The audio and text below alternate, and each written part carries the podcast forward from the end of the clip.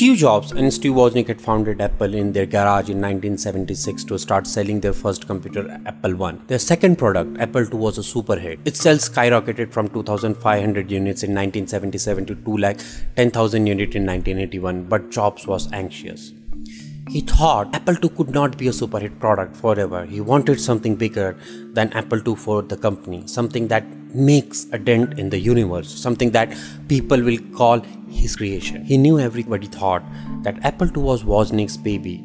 Jobs was desperate for a super machine. He had high hope on Apple III, but the product flopped. So, he set out to do something that was dramatically different than Apple II and III. There was an engineer at Apple named Jeff Raskin, who was working on a project away from Jobs' radar. Why away? Because Jobs had binary vision of judging people. Either a person was a bozo or a hero, or say either a zero or number one. Jobs considered Raskin to be a bozo. Raskin wanted to make an inexpensive computer for the masses, a self-contained unit with computers, keyboard, monitor, software all together and have a graphical user interface. Raskin knew that something extraordinary was taking place right near them at Palo Alto, and he constantly begged his colleague at Apple to visit the innovative place. This place was Xerox PARC.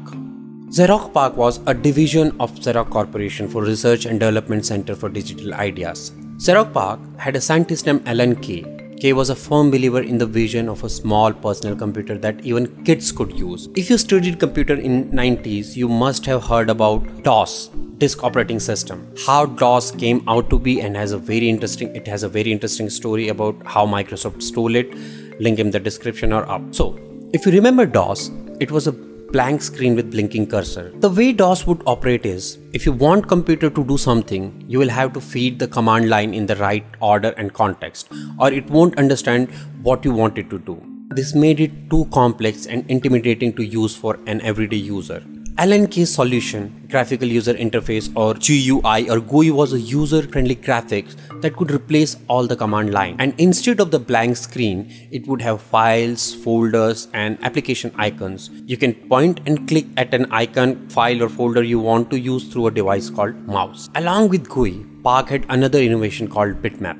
Until then, most computers were character based. You would type a character on a keyboard and the computer would generate the character on the screen usually in glowing greenish phosphor against a dark background. Since there were a limited number of letters, numbers and symbols, it didn't take a whole lot of computer code or processing power to accomplish this. In a bitmap system, on the other hand, each and every pixel on the screen is controlled by bits in the computer's memory. To render something on the screen, such as a letter, the computer has to tell each pixel to be light or dark, or in the case of color display, what color to be. This uses a lot of computer powers, but it permits gorgeous graphics, fonts, and fantastic screen display. PARC was developing a computer called Alto, keeping GUI and bitmapping at the center of it. And Jeff Raskin, the Apple engineer, knew this was the future of personal computer. So he urged Jobs and his other colleagues to visit PARC. As Jobs considered Raskin a shithead, he did not pay much attention to his request. Then Raskin asked his friend Bill Atkinson to convince Jobs to see what's happening at Xerox PARC. Well, Jobs considered Atkinson to be a hero. Atkinson talked to him. Jobs was already in talks with Xerox Venture Capitalist Division. Xerox wanted to invest in Apple at their next funding round, so Jobs made a deal with Xerox. I will let you invest a million dollar in Apple if you will open the kimono at PARC. Xerox really wanting to make serious money of Apple's IPO agreed to show Apple its new technology and in return got to buy 1 lakh shares at about $10 each. This Xerox venture capital investment would be considered one of the greatest investment in the history of US market. It would turn Xerox $1 million into $30 million in 18 months, something that good companies could deliver after 7 or more years. But earning those $30 million costed them billions or even maybe a trillion dollar. They could have been the next Microsoft. Don't believe me? Hear it from the pirate himself. So the, the, basically, they were copier heads that just had no clue about uh, a computer or what it could do. And so they, they just grabbed, uh, grabbed defeat from the greatest victory in the computer industry. Xerox could have owned the entire computer industry today. Um, could have been, you know, a company 10 times its size. Could have been IBM. Could have been the IBM of the 90s. Could have been the Microsoft of the 90s. In December 1979, Jobs visited PARC with his colleagues. There were two scientists who were asked to show the technologies, Larry Tesler and Adele Goldberg. While Tesler was excited to show what they were doing, Goldberg was really pissed off by this stupidity. She could not believe Xerox was willing to share their innovation with Apple. She put her foot down and showed just a few applications. Jobs knew they were holding something back and he was pissed. So he called Xerox headquarters and demanded that PARC must show them all their new technology. It worked. An order must have gone to PARC and Jobs was invited to a PARC few days later. This time, he went with a far bigger team, including his hero Bill Atkinson, an ex Xerox PARC employee who was now a programmer at Apple. This time, Gold briefed the team to show more, but not enough. So one of the engineers showed more screens of words processing programs, but Jobs was not pleased with this. And he started shouting there. So these engineers and Goldberg gathered in a corner and discussed the next plan. Goldberg agreed to show little more. So Tesler was going to show an unclassified version of their programming language Smalltalk. They thought Jobs will be impressed by it and would never know what they have not shown him enough. So they showed Jobs and his team Smalltalk. But Jobs' team wanted to see more. Atkinson and his team had read papers published by Xerox PARC which had mentioned the technology which Apple team had not seen yet. They were still hiding something big from them. This time, Jobs called the venture capitalist division and went ballistic on them. The division called the headquarter and the headquarter called the PARC. With strict instruction that Jobs and his team must be shown everything. That's it. This time they showed everything to Jobs. Goldberg was seething with rage and could not even bear to stand there. She blasted out of there. What Tesler showed this time really dazzled Jobs and his team. Jobs was so full of energy that he kept pacing around the room. Atkinson was staring at the screen as if he was trying to take multi screen shots of the screen in his head. He was trying to capture every detail, asking questions after question to Tesler in details. Tesler, pleased that finally somebody was interested in what they were working, gave full explanation behind every technology to Atkinson and his team. Jobs was excited beyond limits. He kept hopping around the room and waving his arm. He kept saying, You are sitting on a gold mine. I can't believe you are not taking advantage of it. Jobs was like a child full of questions and exclamation mark. He bombarded Tesler with questions and with each answer, Jobs' excitement was multiplying. He could see what the future of computer would be. By the time they left PARC, Jobs had already made his mind. This was the product that will make a dent in the universe. Jobs and Atkinson were driving in car back to the Apple headquarters. Jobs told Atkinson that they have to do it. He asked Atkinson, how long would it take? Atkinson was bright and self-assured. So he said, I can do this in six months. Jobs was really motivated, but it would take them five years to do it. The Xerox case is considered one of the biggest heist of tech industry. Jobs never denied it fully. He once said, I mean, Picasso had a saying, he said, good artists copy, great artists steal. And we have, you know, always uh, been shameless about stealing great ideas. But let's be fair to Apple here. We want to think Xerox could have been Microsoft or IBM. But the truth is, if they could have, they would have. Right? The reason Xerox failed is because they could not identify and execute the brilliant idea they had. We have all seen movies in Bollywood which have ripped Hollywood movies scene by scene and yet they suck. The shot by shot copy remakes of South Indian films, but yet they fizzle out. It does pop a question what's more important, idea or execution? Apple hugely improved upon Xerox ideas. The Xerox mouse had three buttons, would not scroll smoothly, would cost $300.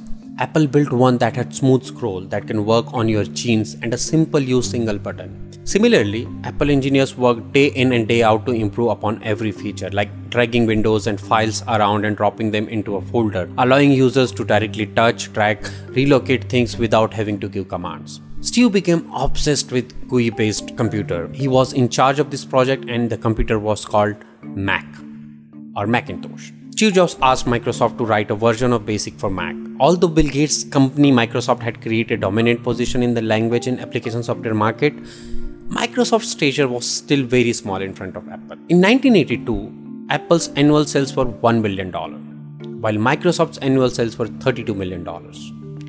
So Jobs would often use I am big and I can do this without you, and I'm giving you a chance to be part of this next greatest things ever tactic, Jobs and Gates had love-hate relationship. Both were impressed by sheer dedication and talent of each other, but were put off by the quirky personalities. Gates was weary of Jobs' manipulative and his reality distortion filled tactics, where he would present his lies as the actual fact or truth.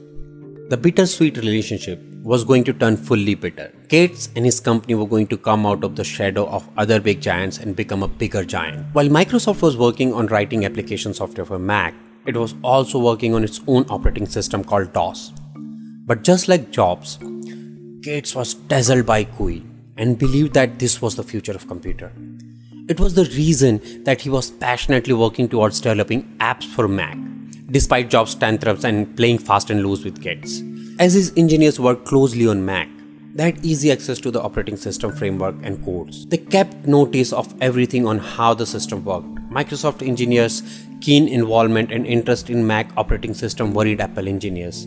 An Apple engineer told Jobs that Microsoft was going to clone Mac OS. Jobs made a deal with Gates that Microsoft would not create graphics based software for anyone other than Apple until a year after Macintosh releases in January 1983 but the Mac release was delayed by a year, and Jobs and Gates did not have any promise on what to do in this condition. So Gates went on with the original agreement and announced in November 1983 that Microsoft planned to develop a new operating system for IBM PCs featuring a graphical interface with windows, icons, and a mouse for point and click navigation. It would be called Windows. Jobs was furious when he heard the announcement. Although he knew that he had no right to stop Gates from doing this as the agreement they made had run out of time and he could not claim ownership of something he himself had stolen, but he still wanted to berate Gates. So he sent an order for Gates to be in his office immediately. What happened there was nothing short of a dramatic movie scene. So Jobs is pacing in his conference room furiously. Gates there arrives the alone. Thin and tall, he looks far younger than his already young age, and his squeaky voice doesn't help him either. He goes into that conference room and sees some 10 Apple employees. Senior employees. It would look like the Gates would have been intimidated. As the employees waited for their boss to berate Gates, Jobs shouted, You're stealing from us! Now, this tactic had mostly worked on others, but not on Gates.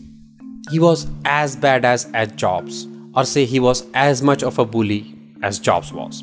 So he just sat there coolly, looking at Steve straight in the eyes, and said in his squeaky voice, Well, Steve, I think there's more than one way to looking at it.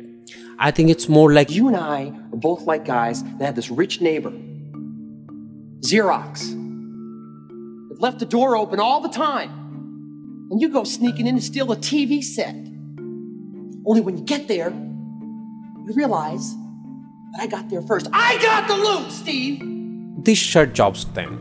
Gates then give Jobs demo of the windows they were working on. Jobs was at worst of his emotional and manipulative self. He looked at it and called it a real piece of shit. Gates doesn't give in to his emotions easily. So he said, it's a nice piece of shit. Jobs would then keep throwing tantrum, but Gates held on to his side. He was clear Microsoft was doing Windows whether Jobs likes it or not. Finally, on a walk, Jobs just told him, just don't make it too much like Mac. Jobs knew Windows was going to compete with Mac, but he, not even Bill Gates, knew that Windows was going to rule the world, sort of becoming default or only operation system of computers. Windows was a shoddy, techy, unimaginative, and poor copy of a superior product. But Microsoft kept making Windows better. In 2013, Windows had 91% of the market, while Mac had 7.47%. In 2021, Windows market share had dropped yet is still dominate to 74% while Mac's market share has risen to 16%. Apple's market cap last year hit $3,000 billion and Microsoft market cap was $2,300 billion. You know what Xerox market cap is? $3.87 billion. Let that sink in.